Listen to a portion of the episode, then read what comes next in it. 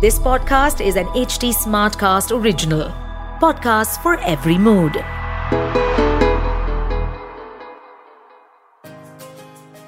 आज के समय में सभी अपने खाने की चॉइसेस को लेकर काफ़ी अवेयर हो गए हैं इस बदलते पैटर्न के पीछे इंटरनेट का बड़ा योगदान है इसके साथ ही बुक्स डॉक्यूमेंट्रीज और फिटनेस ऐप्स भी काफ़ी प्रचलन में हैं।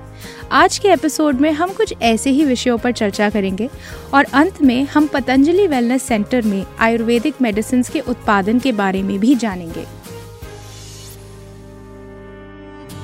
सुनिए आचार्य बालकृष्ण को आयुर्वेद और वेलनेस से जुड़े सवालों का जवाब देते हुए on Patanjali wellness podcast this audio series is brought you by Patanjali. Acharya ji, स्वागत है आपका। आजकल डाइट को लेकर हर इंडिविजुअल काफ़ी ज़्यादा कॉशियस हो गया है। कुछ लोग वेजिटेरियन से नॉन वेजिटेरियन और कुछ नॉन वेजिटेरियन से वेजिटेरियन डाइट अपना रहे हैं। ऐसे में आप क्या सुझाव देना चाहेंगे? बीमारियाँ बढ़ रही हैं। हमारे शरीर में भी ऐसे अनागत बहुत सारी बीमारियाँ हैं। साग सब्ज़ी को आप धो करके बना करके खाते हो तो कम से कम बैक्टीरिया और वायरस तो खत्म हो जाते हैं। परंतु यदि आप उसको फिर भी उसके अंदर केमिकल, फर्टिलाइज़र, पेस्टिसाइड डाला हुआ है तो जो रेजिड्यू है उसका, वो तो खत्म नहीं होता है। इसीलिए सही ढंग से उपजा हुआ ना ज़रूरी है। पर जब जानवरों को आप खाते हो तो यदि आप कितना भी हाई टेम्परेचर में पका लो, थोड़ी देर बाहर रख दोगे, जो बीमारियाँ थी, वो बैक्टीरिया दोबारा ग्रो करते हैं साइंटिफिकली प्रूव हो चुका है। तो आपको क्या पता कि उसमें, आज तो आदमी में क्या बीमारी है, ये ये जाँच नहीं होता। उस जानवर को क्या बीमारी थी? चलो तुमने खा लिया। कहोगे जी, हमको तो डर नहीं है, हमने, तुम्हें खाते रहो जानवर। चलो, आप निन्यानवे दिन बच गए। जिस दिन ऐसा कोई टकरा गया ना, एक जानवर खा गए तो तुम्हारा हिसाब किताब बराबर है। इसलिए बच जाओ। हाँ देखो घर में ताले जो है ना, वो चोर के लिए नहीं होते, चोर तो तोड़ के भी ले जाएगा। जो चलते फिरते हो की नीयत खराब ना हो, इसके लिए होते हैं। तो शाकाहार बनने का मतलब ये नहीं है कि सिर्फ़ एक दिन के लिए है वो। तो कौन सा दिन गड़बड़ वाला ना आ जाए, उसके लिए होता है। तो इसके लिए ज़रूरी है। और दूसरी बात, पाश्चात्य देशों में, हमारे यहाँ तो मूलतः हमारी प्रकृति शाकाहारी रही है। और मांसाहारी, शाकाहारी की बात में एक चीज़ छोटी सी बता देता हूँ। दुनिया में ऐसा कोई हार्डकोर जो मांसाहारी है ना, एक आदमी मुझे दिखा दो कि सुबह से शाम तक जो है ना, एक दिन सिर्फ़ मांस में जीवित रह सकता साग सब्ज़ी चाहिए उसको उसको चावल भी चाहिए, उसको गेहूँ भी चाहिए। अरे जब हमारी प्रकृति मांसाहारी है तो फिर हम मांस में क्यों नहीं रह सकते? शेर को तो नहीं चाहिए, घास, उसको तो नहीं चाहिए, सब्ज़ियाँ। पर शाकाहारी तो हम रह सकते हैं जीवन भर रह सकते शुक्रिया आचार्य जी। ये तो हमने बात की vegetarian and non vegetarian diets के बारे में। अब बात करते हैं ईटिंग हैबिट्स के बारे में। ये देखा गया है कि कई लोग इमोशनल स्ट्रेस की वजह से अक्सर ओवर ईटिंग करते हैं। और इस कंडीशन को एक्सट्रीम केसेस में कहा जाता है बिंज ईटिंग डिसऑर्डर या बीईडी e ये एक मेंटल हेल्थ कंडीशन है जिसमें लोग अपने इमोशंस तनाव या नकारात्मक विचार से जूझने के लिए खाने का सहारा लेते हैं। तो आचार्य जी, ये बताइए कि इसका लंबे समय तक क्या प्रभाव हो सकता है? देखिए, पहले लोग कम खाने से, भोजन न मिलने से उनकी मृत्यु होती थी। आज आप रिसर्च करोगे अधिकांशतः लोगों की मृत्यु ज़्यादा खाने की वजह से हम इतना खाते हैं कि वो खाना फिर हमको खा जाता है। तो सबसे मेरा निवेदन, एक जो हमारी मानसिकता बनी हुई ना आदमी सोचता है कि बिल्कुल दबा करके यहाँ गले तक जब तक ना भरे ना भोजन से, उसको लगता है जी, हमने तो कुछ खाया ही नहीं जी, आज तो पेट भरा ही नहीं। और जब थोड़ी सी भी भूख की प्रती भूख कब लगती है, आदमी को पता नहीं चलता, कभी एकदम खाने को ना मिले तो अलग बात है, कहीं लंबी यात्रा पर कहीं निकल गए, नहीं तो आदमी को ये नहीं पता चलता है कि भूख कब लगी थी। बस सुबह खाना है, इसलिए खाना है। दोपहर को खाना है, इसलिए खाना है। शाम को खाना है, इसलिए खाना है। रात को खाना है, इसलिए खाना है। अरे भाई, ये खाने का ठेका हमने थोड़े ना ले रखा है। तो हमको क्या करना है कि आप विश्राम दीजिए पेट को, सब लोगों को। और दूसरी बात कि जो बहुत ज़्यादा चढ़ाई चढ़ाते हैं ना हम गेहूँ और चावल से संबंधित पदार्थों पर। आप देखिए, अधिकांशतः हमारा जो आहार का पार्ट है, गेहूँ और चावल पर निर्भर है। कुछ भी आप खाते हो तो अब मल्टीग्रेन की बात होने लगी। अब millets year international millets year Modi ji मना रहे हैं। अच्छी बात है। भाई, हमको जागरूक करने के लिए प्रधानमंत्री जी अभियान चला रहे हैं। ये अच्छी बात है। इससे मैं आपको बताता हूँ मिलेट्स खाने से जहाँ आपका सेहत ठीक रहेगा, वहाँ किसानों का सेहत भी ठीक होगा। क्योंकि उनका इनकम बढ़ेगा ना। आज धरती का पानी खत्म हो रहा है। हम दही चावल चावल के अंदर कई कंट्रीज़ अभी मैं आपको बताता हूँ, मेरे को उस लिस्ट पता नहीं है। उन्होंने अपने देश में चावल उगाना बंद कर दिया है। चावल बाहर से खरीदते हैं। वहाँ चावल पैदा होने के बाद में बंद कर दिया क्यों? क्योंकि उन्होंने हिसाब लगाया, जितना पानी लगता है, जितनी चीज़ें लगती हैं, यदि उसका एक्चुअल कैलकुलेशन करें और जितने में चावल मिलता है, उसका कुछ मूल्य नहीं तो हम इस तरह के पदार्थों को कम खाएँ मल्टीग्रेन्स खाएँ वेजिटेबल्स खाएँ। बच्चों में भी ये आदत डालिए कि खाता ही नहीं जी, ये तो खाता ही नहीं। फिर मेरे पास कई लोग आते हैं। बोले अच्छा जी ये तो खाता ही नहीं मेरा बच्चा ना। कुछ ऐसी दवाई बता दो। मैं कहा, दो दिन कुछ मत खाने देना। फिर देखते ना, खाएगा कि नहीं खाएगा। क्यों? दिन भर दे बिस्किट, दे कुरमुरे, दे नमकीन, क्या कुरकुरे, क्या क्या होते वो आजकल? वो दिन भर खिला देंगे। फिर कहीं, रोटी भी खा, चावल भी खा। अरे, तुम बाकी चीज़ों को तो खाना मानते ही नहीं तुम। मेरे यहाँ एक साइंटिस्ट है, मैं बता दूँ आपको। तो एक दिन क्या हुआ कि वो मेरे लिए इतने सारे गिफ्ट लेकर के आई, बहुत तगड़ी, मोटी सी। मैंने कहा, ये क्या है? अच्छा ये सब ज़ीरो कैलोरी है। तो मैंने कहा अच्छा। मैंने कहा, आज मेरे को समझ में आ गया, तेरी सेहत का राज ज़ीरो कैलोरी है। मगर ये ज़ीरो ज़ीरो ज़ीरो सारे मिलकर कभी एक नहीं होगा। हाँ तो हम मानसिकता पर जीते हैं। हमने मान लिया कि ये ऐसा है। अरे भाई, मेरे मानने न मानने से पदार्थ का गुण तो परिवर्तित नहीं होता है ना? हम मानने न मानने के चक्कर में न रह करके जो प्रकृति का नियम है, उसको समझने का प्रयास करें। यहाँ मानने की बात भी नहीं है, न मानने की भी बात नहीं है, यहाँ समझने की बात है। तो समझ के साथ ही हम अपनी समझ को बढ़ाएँ। हम्म वैसे ईटिंग डिसऑर्डर्स मेंटल हेल्थ से जुड़े होते हैं तो अगर आप अपनी ईटिंग हैबिट्स को रेगुलेट नहीं कर पा रहे हैं इन दैट केस आपको एक मेंटल हेल्थ प्रैक्टिशनर की मदद ज़रूर लेनी चाहिए। आचार्य जी, अब चलते हैं ट्रेडिशनल तरीकों की ओर। एक दवाई को बनाने के लिए कई तरह के हर्ब्स चुने जाते हैं। और सही हर्ब्स को चुनने के लिए सही जानकारी होनी बहुत ज़रूरी है। तो मैं आपसे ये जानना चाहती हूँ कि पतंजलि वेलनेस सेंटर में आप हर्ब्स को किस तरह से चुनते हैं और इन दवाइयों की जाँच पड़ताल कैसे होती है before it reaches the market मैं आपको एक छोटी सी कहानी सुना देता हूँ, सबको पता चले, क्योंकि हम लोग जड़ी बूटियों को छिपाते नहीं, हम तो प्रचार करते हम तो चाहते हैं कि लोग दवाइयाँ बनाएँ और घर में बना के खा के ठीक हो जाएँ। भाई घर में नहीं बना पाओ तो शुद्ध कहाँ मिलेगी उसके लिए टेंशन लेने की ज़रूरत नहीं, फिर पतंजलि में आए बाकी को ढूँढने की आवश्यकता नहीं है। तो इसमें जैसे मैं आपको बताता हूँ कि मध्य प्रदेश में हमने सुना कि एक व्यक्ति जो है मोटापे की दवाई देता है। हम लोगों का शिविर लग रहा था। सॉरी मध्य प्रदेश में राजस्थान, भीलवाड़ा के पास में। तो हम लोगों का शिविर चल रहा था। तो किसी ने कहा, जी, एक व्यक्ति है, वो तीन दिन लोगों को ठहराते हैं, तीन दिन दे देते हैं पुड़िया से बना करके और वो गर्म पानी से देते हैं। हमने फिर प्रयास किया कि वो क्या देते हैं, पता चल। परंपरा से था बताते नहीं थे। फिर एक लेकर के आया, ले आया तो पत्ते में उसे से ले आते गुटली बनाई तो उसमें फिर उसमें कुछ बीज थे। वो आ गए क्यों अश्वगंधा के जहाँ पत्ती होती है, वहीं पर ही उसके बीज भी आते हैं। तो पत्ते तोड़ते समय बीज भी आ गए होंगे। तो बीज आ गए तो बोले जी, इसमें बीज भी है। वो गमले में लगा दिया। गमले में लगा दिया तो अश्वगंधा का पौधा निकल आया। निकल आया तो पता चला अश्वगंधा था। फिर उसके बाद में हमने, उन्होंने तो नहीं बताया। हमको पता चला कि अश्वगंधा का पत्ता है तो पूज्य स्वामी जी ने हमने खूब प्रचारित किया कि तीन तीन अश्वगंधा का पत्ता डेली यदि छह, सात दिन तक लिया जाए, उसे काफ़ी हद तक वज़न कम हो जाता है। इतना प्रचार कर दिया। और यदि आयुर्वेद के शास्त्रों की बात करें, अश्वगंधा के मूल का प्रयोग तो है, पत्तियों का प्रयोग कई शास्त्रों में नहीं है।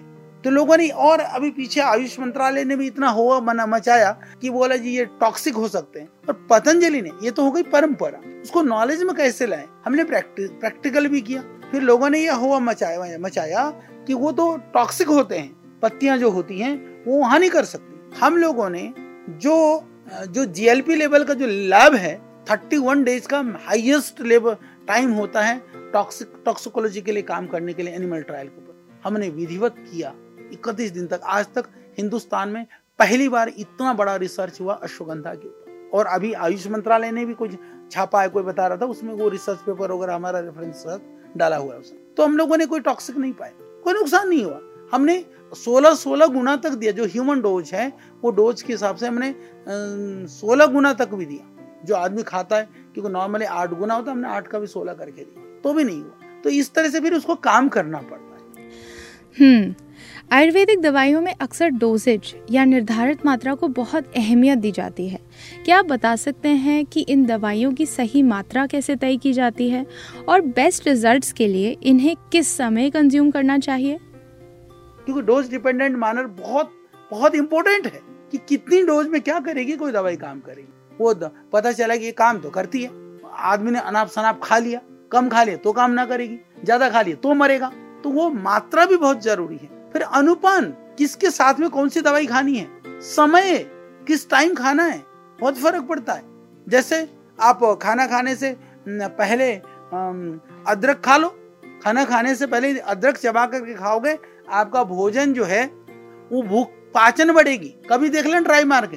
बहुत छोटी सी बात है। कई लोग कहते हैं ना, समय से क्या फ़र्क होता है? आप भोजन करने से पहले थोड़ी देर, एक दो टुकड़ा अदरक, चाहे नमक लगा करके थोड़ा सा वैसे चबाना शुरू करो। दो रोटी खाते हो तो पाँच, दस दिन के अंदर तीन रोटी खाना ना शुरू करो तो मुझे बताना। वो भूख को बढ़ा, बढ़ाने का काम करता अदरक और यदि आप खाने के बाद इसका पेट फुलता रहता ना, कहते मेरा गुब्बारा सा हो गया। भोजन के बीच में अदरक खाना शुरू करो, तुम्हारा पेट फूलना कम हो जाएगा। और उसी अदरक को खाना खाने के बाद खाना शुरू करो, जिसको इंडाइजेशन होता पचना शुरू हो जाएगा तो अदरक तो एक है, और वो तीन काम करता है। तो ये एक एग्ज़ाम्पल मैंने आपको दिया इसी तरह से बहुत सारी औषधियाँ ऐसी हैं जो समय मात्रा बहुत महत्वपूर्ण है। और अनुपान अनुपान किस चीज़ के साथ ले लें? अब त्रिफला है सारों को पता है त्रिफला लगभग हिंदुस्तान में ऐसा कोई मुश्किल सा आदमी होगा जो त्रिफला चूर्ण न जानता हो। मतलब हम उसको हंस के कहते हैं मैंने कहा हिंदुस्तान में त्रिफला वैद्य तो सभी हैं। हाँ लगभग किसी न किसी के घर में पड़ोस में त्रिफला का एक डिब, एक आध डिब्बा तो मिल ही जाएगा। यदि नहीं है तो रख लेना। हाँ और त्रिफला में भी घोटाला कर जाते हैं लोग अलग बात है। जो उसमें भी क्योंकि हरड़ बहड़ा आंवला है, उसमें कितनी मात्रा में हरड़, कितना बहड़ा, कितना आंवला, उसका भी डोज है। जो सस्ता होता है, ज़्यादा कूट देता है, ज़्यादा महँगा होता है कम डाल देते हैं। हम काम ना करे तो ना करे, क्योंकि तुमको तो लगेगा, तुमको ये थोड़ी लगेगा कि हमने त्रिफला खा करके त्रिफला सही नहीं था, इसलिए हमको लाभ कम हुआ। ये लगेगा, त्रिफला खा लिया काम नहीं किया। तो इसके ऊपर भी हमने बहुत काम किया, हमने लोगों को कहा, कभी आयुर्वेदिक दवाई खा करके ठीक ना हो तो आयुर्वेद को दोष मत देना। पहले ये देखना कि किसकी दवाई खाई थी। तो इसमें आयुर्वेद का दोष नहीं है, वो बनाने वाले का दोष हो सकता तो उसको भी ठीक करने का काम पतंजलि ने किया कि जो हम औषधियाँ बनाए, जो दवाइयाँ बनाए हम, वो औषधि बहुत अच्छी हो, अच्छी तरह से हम बनाएँ, उचित मात्रा में हो। आचार्य जी, आजकल की दुनिया में हम सभी कहीं ना कहीं नेगेटिविटी से जूझ रहे हैं। और यही हमारे मेंटल वेलबींग पर बहुत ही बुरा असर डालती है। क्या आप अपने अनुभव से कुछ टिप्स या प्रैक्टिसेस शेयर कर सकते हैं, जो हमें नेगेटिव थॉट से बाहर आने में मदद कर सके? हमारी मनस्थिति, मन के जिस दिन हम मालिक बन जाएँगे ना, ये मन को कमज़ोर कर दिया जाता है। या तो हम कई बार कहते हैं मेरा मन तो कमज़ोर है। भाई, तेरा मन कमज़ोर है ना तो फिर दुनिया में रहने लायक ही नहीं चाहे तुम्हारा स्वयं से कमज़ोर है, चाहे कोई तुम्हारा दूसरा कमज़ोर कर जाता हो। हमको पता भी नहीं चलता। देखो, आजकल के आप तो रेडियो के सारे एक्सपर्ट हो, कोई भी समाचार, कोई भी न्यूज़ है, हमको मजबूरी से उसमें डाल दिया जाता हमको पता भी नहीं चलता। आप सोशल मीडिया में जाओ डिजिटल में जाओ, और आपने देखा भी होगा कि डिजिटल में आप कुछ थोड़ा बहुत सर्च कर लिया, आपने ढूंढ भी लिया गलती से। दे धनाधन दे धनाधन उसी तरह की चीज़ आ जाएँगी। यानी तुम्हारे 24 घंटे में तुम्हारा दिमाग, या तुम एक क्षण के लिए कमज़ोर हो गए हो, एक मिनट के लिए कमज़ोर हो गए हो तो तेईस घंटा उनसठ मिनट कमज़ोर करने के लिए दुनिया बैठी है। तो एक क्षण के लिए भी क्यों कमज़ोर होना फिर भाई? तो वो चीज़ नहीं है, बोले लड़क पाने में दोस्तों के बीच में बोले जी, और लड़के ने बोले, चलो पी कर एक बोले, एक सुट्टा मार लिया, सिगरेट का, बोले, ज़िंदगी भर फिर उसकी सिगरेट पीछे लग लिया। तो यही स्थिति है। तो बचाव में हमको जो विधि है, विधि और निषेध, आगे आने वाली पीढ़ी के लिए, हमें या हमारी नई, जो नई पीढ़ी है, उनको हमें बहुत दृढ़ता के साथ समझाना होगा कि मन को कमज़ोर करने से या मन को कमज़ोर कर दिया गया, मन को मज़बूत बना कर रखो। अपने आप कमज़ोर मत होने दो और दूसरा आकर के तुमको कमज़ोर करके जाए, ऐसा भी मत बनो। शुक्रिया आचार्य जी। चलिए बढ़ते हैं अब अगले सवाल की ओर। आज भी कुछ लोग हैं जो ये मानते हैं कि बड़ी बीमारियाँ, जैसे thyroid, heart disease type two diabetes इत्यादि, इन सब का आयुर्वेद में इलाज संभव नहीं है। ऐसा नहीं है। हमारे पास हज़ारों हज़ारों रोगी हैं जो पूरी तरह से ठीक है। भाई, हम एविडेंस दे रहे हैं ना आपको कि वो रोगी थे। आप उन्हीं के इंटरव्यू ले लो, उनसे पूछ लो। हार्ट के लिए हो, चाहे थायराइड के लिए, थायराइड के लोग कहते हैं जी डोज धीरे धीरे बढ़ती जाएगी, थायराइड बीमारी ठीक नहीं डायबिटीज़ के लिए टाइप टू वालों को घबराते थे, हमने टाइप वन ठीक करे। जो स्वामी जी के इतना प्रयास उन्होंने किया, हम लोगों ने आज टाइप वन जो छोटे छोटे बच्चे, बड़ी दया आती है। कभी कभी तो जैसे सात आठ साल के बच्चे होते हैं तो हम औषध दे करके उनको योगाभ्यास, उनके रूटीन कराते हैं। कभी कभी तो माँ बाप गोद में बच्चा लेकर आते हैं। अच्छा चीज़ को टाइप वन डायबिटीज़ है। हमारे आँखों में आँसू आते हैं। हम क्या करें? उसको कुछ भी तो हम नहीं करा सकते। जो दूध पीता हुआ बच्चा, उसको दे दी टाइप वन डायबिटीज़ है, हम क्या चिकित्सा दें उसको? तो इतनी, मैं तो ये कहता हूँ कि नहीं, अभी डरो मत थोड़ी थोड़ी ये दवाई दे दो, थोड़ा योगा अभ्यास प्राणायाम करने लायक होगा, तब हम ठीक करेंगे। अब चिंता नहीं करो। मैंने कहा दो तीन चार साल की तो बात है, तब तक कैसे कंट्रोल करो। ऐसा करके हम लोगों को भेजते हैं तो हमको डराया गया है। देखो, जो रोगों की चिकित्सा हो सकती है, पर भय की चिकित्सा नहीं हो सकती। और आज रोगों के नाम पर पूरे समाज को भयभीत किया गया है। आचार्य जी, आजकल के तेज रफ्तार जीवन में लोग संतुलित और समृद्ध जीवन की तलाश कर रहे हैं वे चाहते हैं कि उनका जीवन सुखमयी हो क्या आप अपने ज्ञान और उपदेश से उन लोगों को कुछ सलाह दे सकते हैं जो इस संतुलित जीवन की खोज में हैं? जब आपको किसी काम को करने में उत्साह हो, उत्साह था ना कि चलेंगे वहाँ, अंदर से सोच करके, ऋषिकेश, उसके ऊपर की पहाड़ियाँ तो उत्साह के साथ उमंग, आनंद फिर अच्छा चढ़ाई भी चढ़नी पड़ेगी। साहस की थोड़ा चढ़ेंगे। उत्साह, उमंग, साहस, फिर आनंद। वाह, क्या मस्ती आएगी तो जहाँ अभी आए ना, समझ रहे ना, उसको कर डालो। जहाँ भी मिले, छोड़ना मत। उत्साह, उमंग, शांति, आनंद। ये चार चीज़ें। अभी सोच करके देखो, अब भी सोच लो।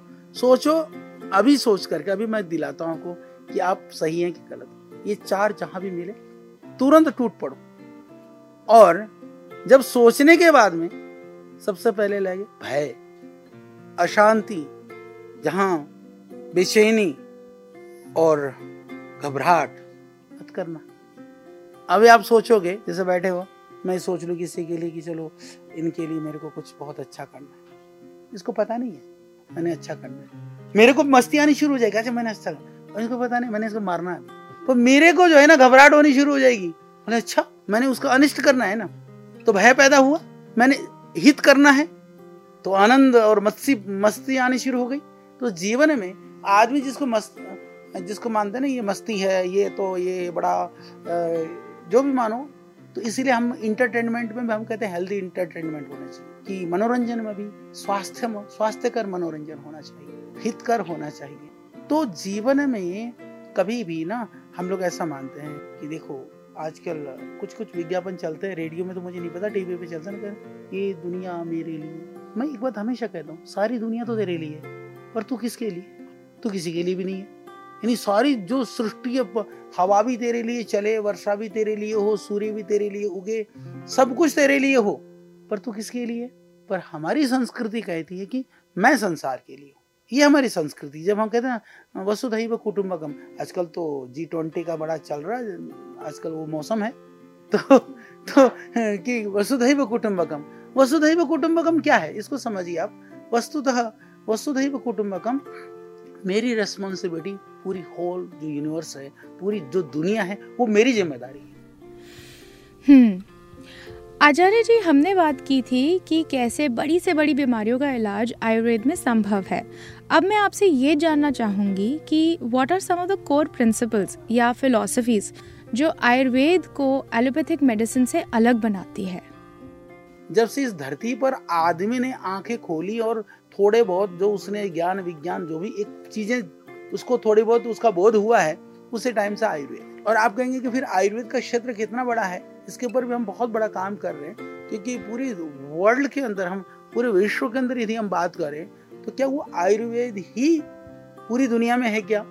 जड़ी बूटी चिकित्सा जो पद्धतियाँ हैं, उनको हम आयुर्वेद नहीं कह सकते। हम तो कह सकते पर दुनिया नहीं कहती। यानी वहाँ पर भी जड़ी बूटी चिकित्सा पद्धतियाँ हैं, जहाँ आयुर्वेद शब्द से भी लोग परिचित नहीं है। आज परिचित नहीं है। क्या उनका उद्भव वो आयुर्वेद से ही हुआ है? कहीं से उसका संबंध आयुर्वेद से जुड़ता है क्या? इसके ऊपर हम लोग वर्ल्ड हर्बल इंसाइक्लोपीडिया के माध्यम से बड़ा काम कर रहे हैं और बहुत सारे वॉल्यूम्स पब्लिश भी हो चुके हैं। दुनिया का एक तरह से समझिए कि हर्बल ट्रीटमेंट जो जड़ी बूटी चिकित्सा अनुसंधान के विषय में, वो सबसे बड़ा ग्रंथ है। लगभग हमारे 111 वॉल्यूम हो जाएँगे वो सवा लाख पृष्ठ एक लाख पच्चीस, बीस, पच्चीस हज़ार पेज, वो अपने आप में बहुत बड़ी चीज़ है। तो वह हमने भरसक प्रयास किया है कि दुनिया में कोई भी ऐसा पौधा भी ना छूटे जो औषधि के रूप में प्रयोग किया जा रहा है या प्रयोग किया जा सकता है, या जिन रोगों के लिए जो पौधे प्रयोग किए जा सकते दोनों बातें। एक तो ये पौधा प्रयोग हो रहा है जी, कोई कर रहा, पर वो कितनी चीज़ों के लिए प्रयोग कर रहा है? उस पौधे की कितनी संभावना है? यानी एक पौधे तक पहुँचना एक एक पौधे तक पहुँचना और उस पौधे के क्षमताओं को जानना। पहले तो मैंने आप तक पहुँचना, फिर आपको जानना, आपके रूप को कि कैसे हो। जो भी अच्छे बुरे। कई बार आदमी तो एक ही आदमी कई बार बहुत अच्छा लगता है, वो समय फिर बुरा लगने लगता है, पर पौधे ऐसे होते नहीं है। वो हमेशा एक से ही रहते हैं। वो आदमी में ये फितरत है, पेड़ पौधों में नहीं है। ठीक है ना? कि रूप आदमी बदलते, पौधे नहीं बदला करते। तो वो तो जो है वही है। तो मैं इस संदर्भ में आपको बता रहा हूँ कि यह जो चीज़ है, इसीलिए आप यदि हम रेडियो के माध्यम से लोगों को जान देने के लिए जा रहे हैं तो जैसे आप अपने रेडियो की प्रामाणिकता के लिए अब प्रयास करते हैं कि हमारा एक ब्रांड, एक हमारी एक प्रतिष्ठा, एक हमारी पहचान एक रूप में बने। फिर दूसरी, आप अपने लिए भी प्रयास करते हो कि यदि मैं जो रिपोर्ट करूँ या जो मैं एक आरजे के रूप में जो लोगों को बात सुनाऊं या बताऊँ, वो बात ऐसी हो कि वह लोग हमारी बातों से हमको भी याद करें। तो हम बातों के लिए बातें नहीं करते। आप बात करते हो अपने अस्तित्व को बताने के लिए या अस्तित्व को दिखाने के लिए कि हाँ हमारा भी एक अस्तित्व है। आचार्य जी, आपको बहुत बहुत धन्यवाद। आपका ज्ञान और समर्थन हमारे लिए अत्यंत महत्वपूर्ण है। Thank you once again Patanjali wellness podcast को सुनने के लिए log on to H T आप पतंजलि वेलनेस पॉडकास्ट को Google Apple Spotify Gaana Jio seven जैसे अन्य म्यूज़िक स्ट्रीमिंग एप्स पर भी सुन सकते हैं। इस ऑडियो सीरीज पर अपडेट्स पाने के लिए हमें फॉलो करें on all major social media channels हमारा हैंडल है at the rate H T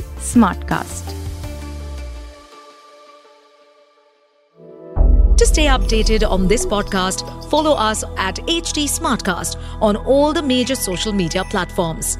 To listen to more such podcasts, log on to www.htsmartcast.com.